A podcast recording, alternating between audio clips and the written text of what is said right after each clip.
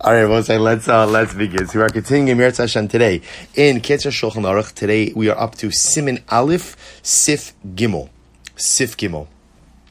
So Yehuda ben Teima Omer. It's a beautiful, beautiful halacha. Yehuda ben Teima says, "Have az kanamer v'kal kanesher ratz ketziv gibar kari la'asos ritzon avicha shabashaim." So Yehuda ben Teima says, literally, a person should be bold like a leopard, light like an eagle, run like a deer, strong like a lion, to perform the will of the Ribono Shel Olam. So now the Ramchal goes ahead. Ramchal goes ahead and says as follows. Ramchal writes, what is what, what do each of these things mean? Obviously, each of them means something a little bit different. Is what does it mean az kanamer, to be bold like a leopard? Perusho shelo yisbaish mipnei bnei adam hamal'ikim alav ba'avodas Hashem yisbarach shemo. A person should never be embarrassed about their Avodas Hashem. Right? Sometimes, again, we have to serve HaKadosh Baruch Hu, and sometimes, whatever, maybe a person is uncomfortable, a person's worried about what other people are going to say. So, as Kanmei, be bold like the leopard. The leopard doesn't care what anyone thinks. Right? The leopard is going to be a leopard. He's going to do his thing, and whatever anyone thinks about his leopard kite, he's good with it. It doesn't, it doesn't matter to him. So, so too in our Avodas Hashem and our Yiddishkeit, that a person should be bold like a leopard and willing to serve HaKadosh Baruch Hu and not worry about what other people think. Kal kanesha, what does this mean? Be light like an eagle. This is very beautiful. Keneged ra'os ha'ayin. This refers to what it is that we look at in life. He says, Lomar, shetei kal la'atzum einecha mera'os bara. A person should be light, or really should be quick, to close their eyes before they see something inappropriate. Ki aschalas ha'avera ha'ayin ra. This is actually very profound. So the way that the Kitzur understands Kal Kanesher almost means like same way that the eagle is light and is able to fly high, and because it's able to fly high, you might not necessarily be able to see the see see the eagle. So to when going through life, a person has to be very careful about what they look at. Why? Because writes the Ramchal, sorry, not the Ramchal, writes the Kitzur Shulchan Aruch, because sometimes, sometimes a person sees something inappropriate, and seeing something inappropriate is often the gateway to sin.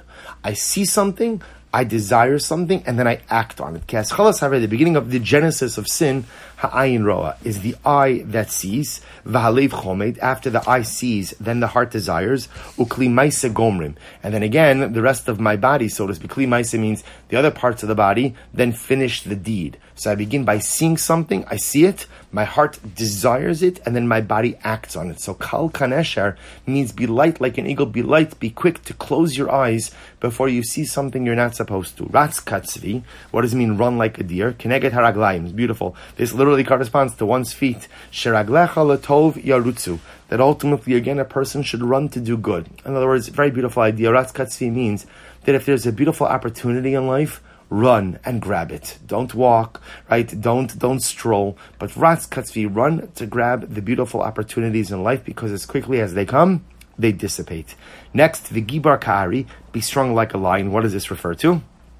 Kineged halev. This corresponds to the heart. Because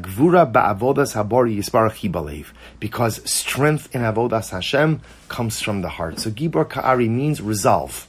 Resolve that if we're going to start something in life, do something in life, make sure to finish it up. Be a Gibar Ka'ari. If you're going to commit yourself to something, again, however, we all know that even when I make a commitment to something, making a commitment doesn't mean that I'm always going to be perfect. Making a commitment doesn't mean I'm always going to come through. But, you know, commitment could be there even if I'm not always actualizing, or even if I'm not always pulling through every single time. Gibar Ka'ari means my heart should be resolute to accomplish whatever I set my mind to. V'amar, shetechazek libcha ba'avodah. So my heart should be strong in my avodas Hashem.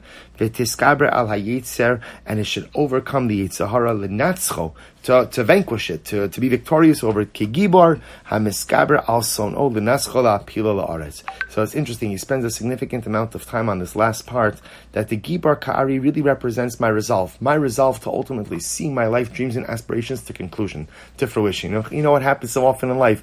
I start something, and then what ends up happening? My resolve weakens. My the gevura, the strength in my heart to accomplish it, weakens. And when that happens, more often than not, when your resolve weakens, you simply stop trying to accomplish the things you set out to do. So therefore, again, Gibar Ka'ari means my heart should be strong. I should find the strength to overcome the Yitzhara, all the obstacles which prevent me from doing from accomplishing incredible things. I should be like the warrior, just like the person who goes out to war. He's not going to stop until his enemy is vanquished. So too, I'm going to have the strength of heart to overcome my internal enemies, to inc- to overcome my internal forces that seek to derail me, throw them down to the ground, vanquish them like a soldier would his enemy on the battlefield. All right, Tibosai, Shkoyach, that was Sif Gimel. Wishing everyone a wonderful day. It is so nice to be able to see all of you, and so nice to happen a few minutes of Kiddusha in the midst of the day. I wish everyone a great day. Shalom Aleichem.